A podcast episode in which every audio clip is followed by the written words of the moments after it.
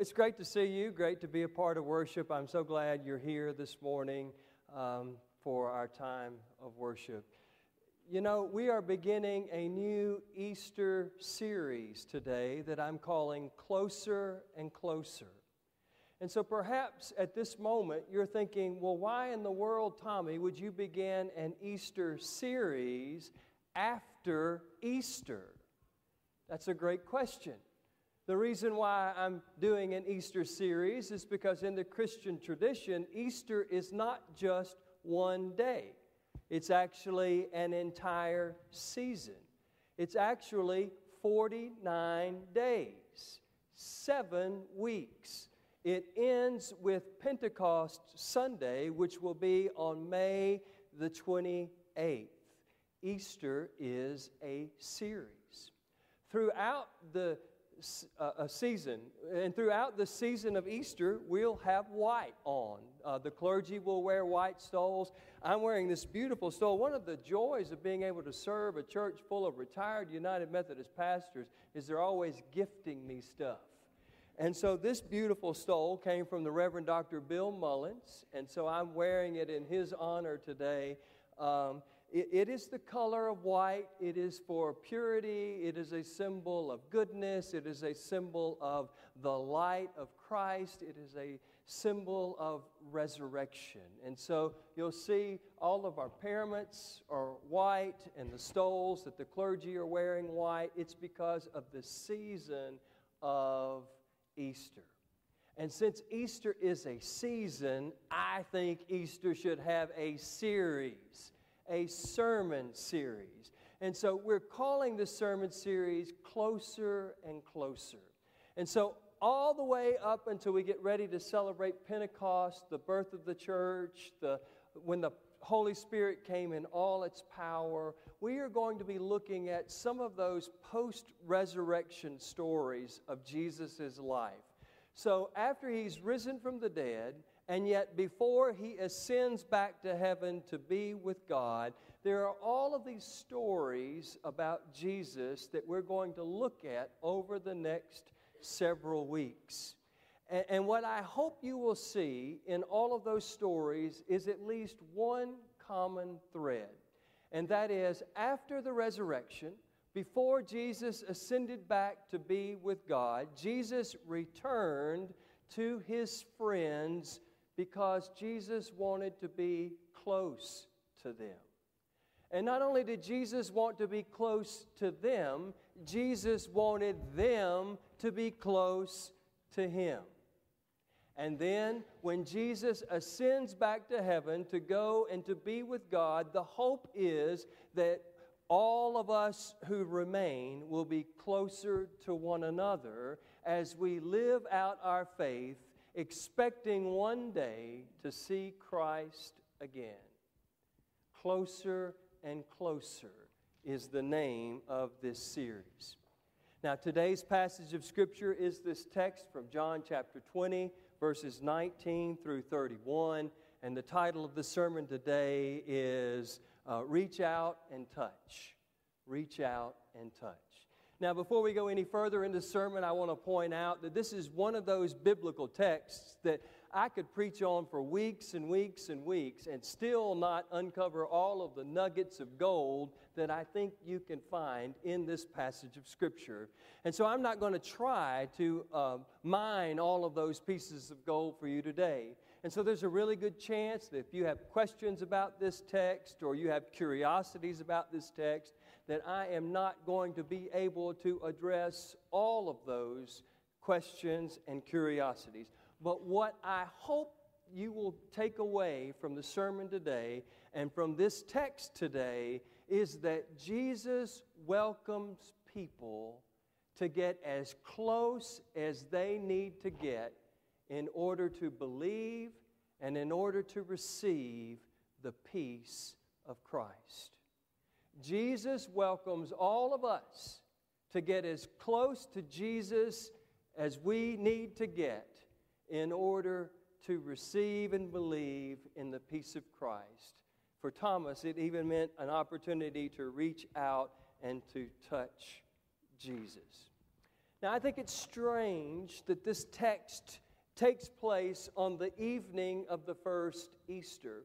And the reason why I think it's strange that it takes place on the evening of the first Easter is because if you remember on Easter morning, Mary Magdalene goes to the tomb. She has an encounter with the risen Christ, and she is told by Jesus to go back and tell the others that he has risen from the dead and that one day he will ascend to heaven to be with the Father.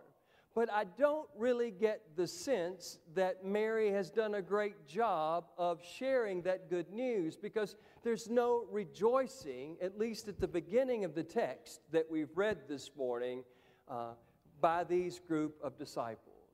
Now, maybe they're not rejoicing because they, um, how shall we say it in a vernacular that you might be familiar with today? Maybe the disciples thought that what Mary said was fake news.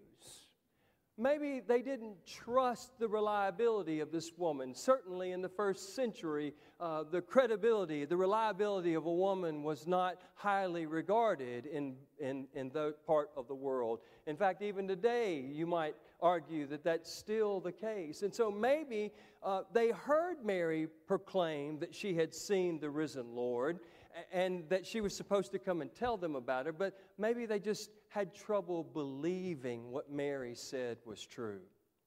Or maybe the reason why there's no rejoicing at the beginning of our passage of Scripture today is because this particular group of disciples had not yet heard the testimony of Mary Magdalene. Maybe when Mary went to some of the disciples, this group that is gathered together in the room where we find them in our passage of Scripture, maybe they hadn't even heard that testimony yet.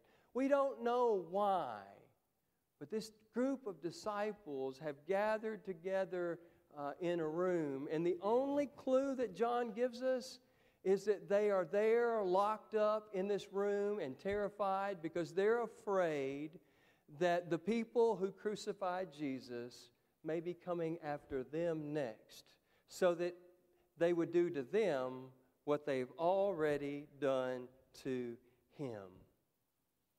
And doesn't it seem like faith, uh, like uh, fear is always stronger at night, too? I, I feel that way. Uh, several years ago, I was looking for an opportunity to get away for a few days, and I wanted to work on some sermons, do some sermon prep. My only requirements were I wanted to be far away from people and distractions, but I needed internet access so that I could study and prepare for my sermons. And so there was a person in the church that had a cabin up in the mountains. They said, We've got internet access. You can go up there and you can spend a few days. So I packed up all of my stuff. I go up there all by myself, and that night, this horrific thunderstorm came upon the mountain and the power went out in this unfamiliar cabin where I was. I remember being so afraid. I didn't know where anything was. I felt like I was miles away from the nearest civilization. Uh, every moan and groan that that house made, I heard and wondered what it was. Every sound that was happening out in the woods around that cabin uh, just frightened me to death. I found myself saying, I want my mommy. I mean, can you imagine that that's some of the same feelings and thoughts that are going through the minds of the disciples? They've gathered together, huddled into this room. It's evening time. Uh, they're completely scared out of their minds because they're afraid that what they've done to Jesus, they might also do to them. Can't you imagine that group of disciples? Like every time the stairs creaked, they wondered is it an intruder walking up the stairs, or is it just a change in the temperature of the room? Can't you imagine that every time they heard some sort of skittering sound outside of the walls, they began to wonder is this some unwelcomed animal trying to find its way into this locked room? Or is it some unwelcome member of the Sanhedrin that has come to haul us away? You have to wonder what all of these disciples were thinking as they were in this room certainly they were feeling on edge. They were feeling anything but peace. And even when Jesus comes to them and says, Peace be with you, it sort of makes me laugh nervously. I mean, if you can suspend what you know about this text and how many times you've heard it and what you now know about Jesus and what he's done, if you were in that room that night for the first time and you had all the doors and windows locked, there was no way for anybody to get in, and all of a sudden you look up and there's Jesus there, a man that you presumed was dead after he was crucified on the cross and he says, Peace be with you. That would put me even more on edge. I don't know that it would give me any amount of peace because it would be difficult to process or understand what was going on. And I'm not so sure if I were Jesus that peace be with you would have been the first words that I would have uttered to those disciples. Now, I've been your pastor for five years, and you have come to realize that there are a lot of ways that I am not like Jesus. But if I'm in that room, I'm not saying, Peace be with you. you know what I'm going to say? I'm going to say,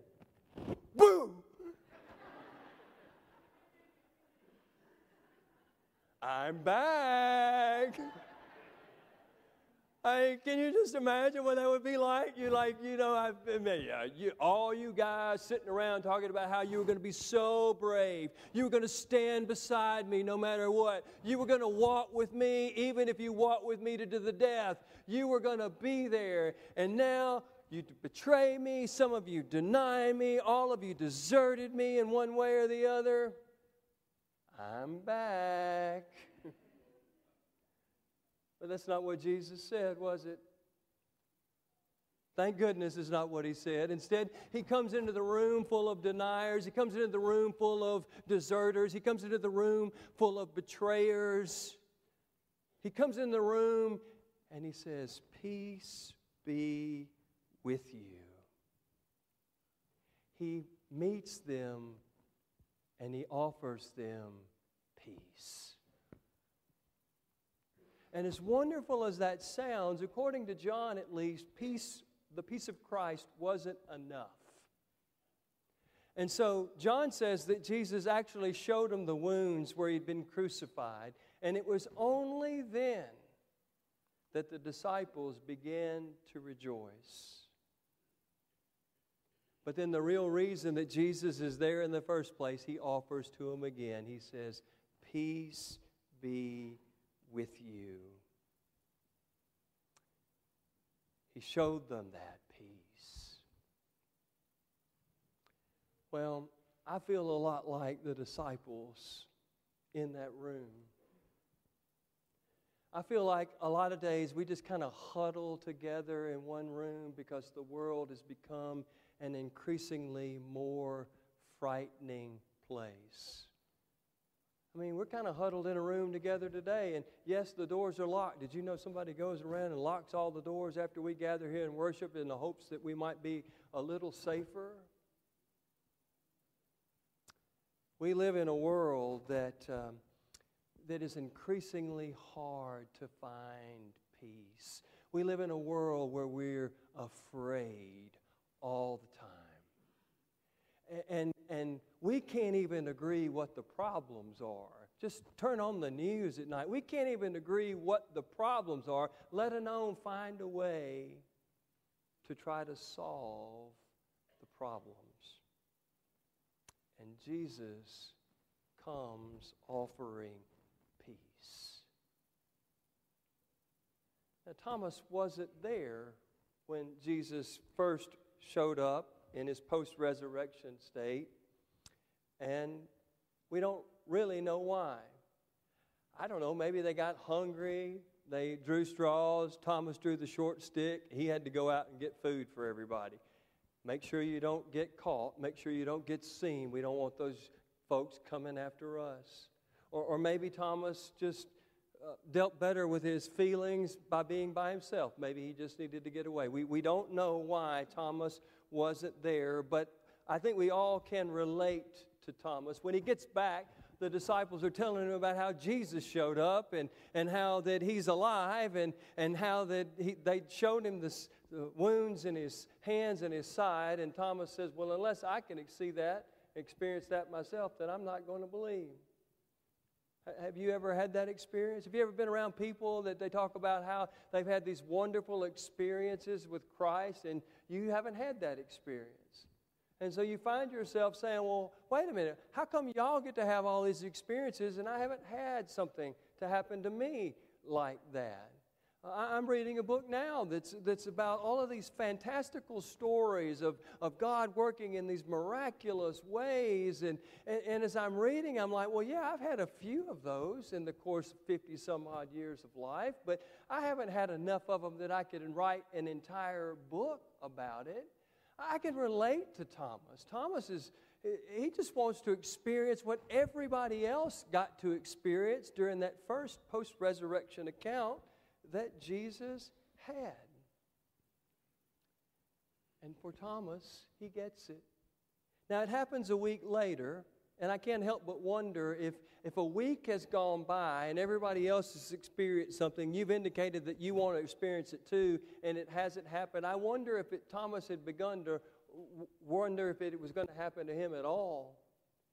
And yet, a week later, Jesus shows up to him, and Jesus offers him the same kind of peace that he offered the other disciples. And then Jesus says, Thomas, reach out and touch the wounds in my hands and in my side. Interestingly enough, John never tells us whether Jesus touched those wounds, as Jesus, uh, uh, whether Thomas touched those wounds. I'd like to think that when Thomas says, My Lord and my God, it's not because he actually got to touch the wounds that Jesus invited him to touch, but because Thomas became aware of just how much Jesus was willing to get close to him in order for him to see, to believe, and to receive the peace of Christ. I'd like to think that Thomas proclaimed Jesus my Lord and my God uh, because Jesus didn't dismiss or discount or despise Thomas because of his questions, because of the, what he claimed he needed in order to believe, because of his doubts. It's one of the reasons why I love the St. Mark's Church so much is, is uh, as a whole, I believe that this church is a place where you can come and you can bring your doubts. You can bring your questions. You can bring your curiosities.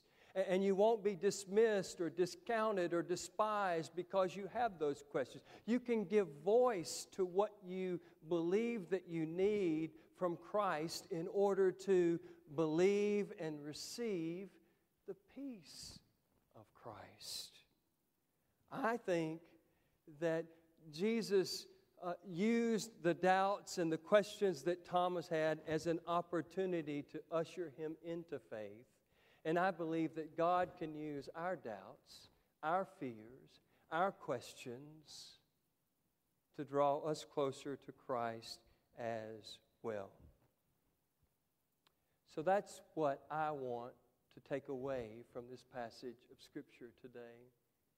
Jesus didn't let closed doors or solid walls or fearful disciples get in the way of him coming and giving them what they needed the most, which was the peace of Christ. And I believe that Jesus won't let anything get in the way of him coming close to us so that we can get whatever it is that we need to believe and to receive the peace that He offers.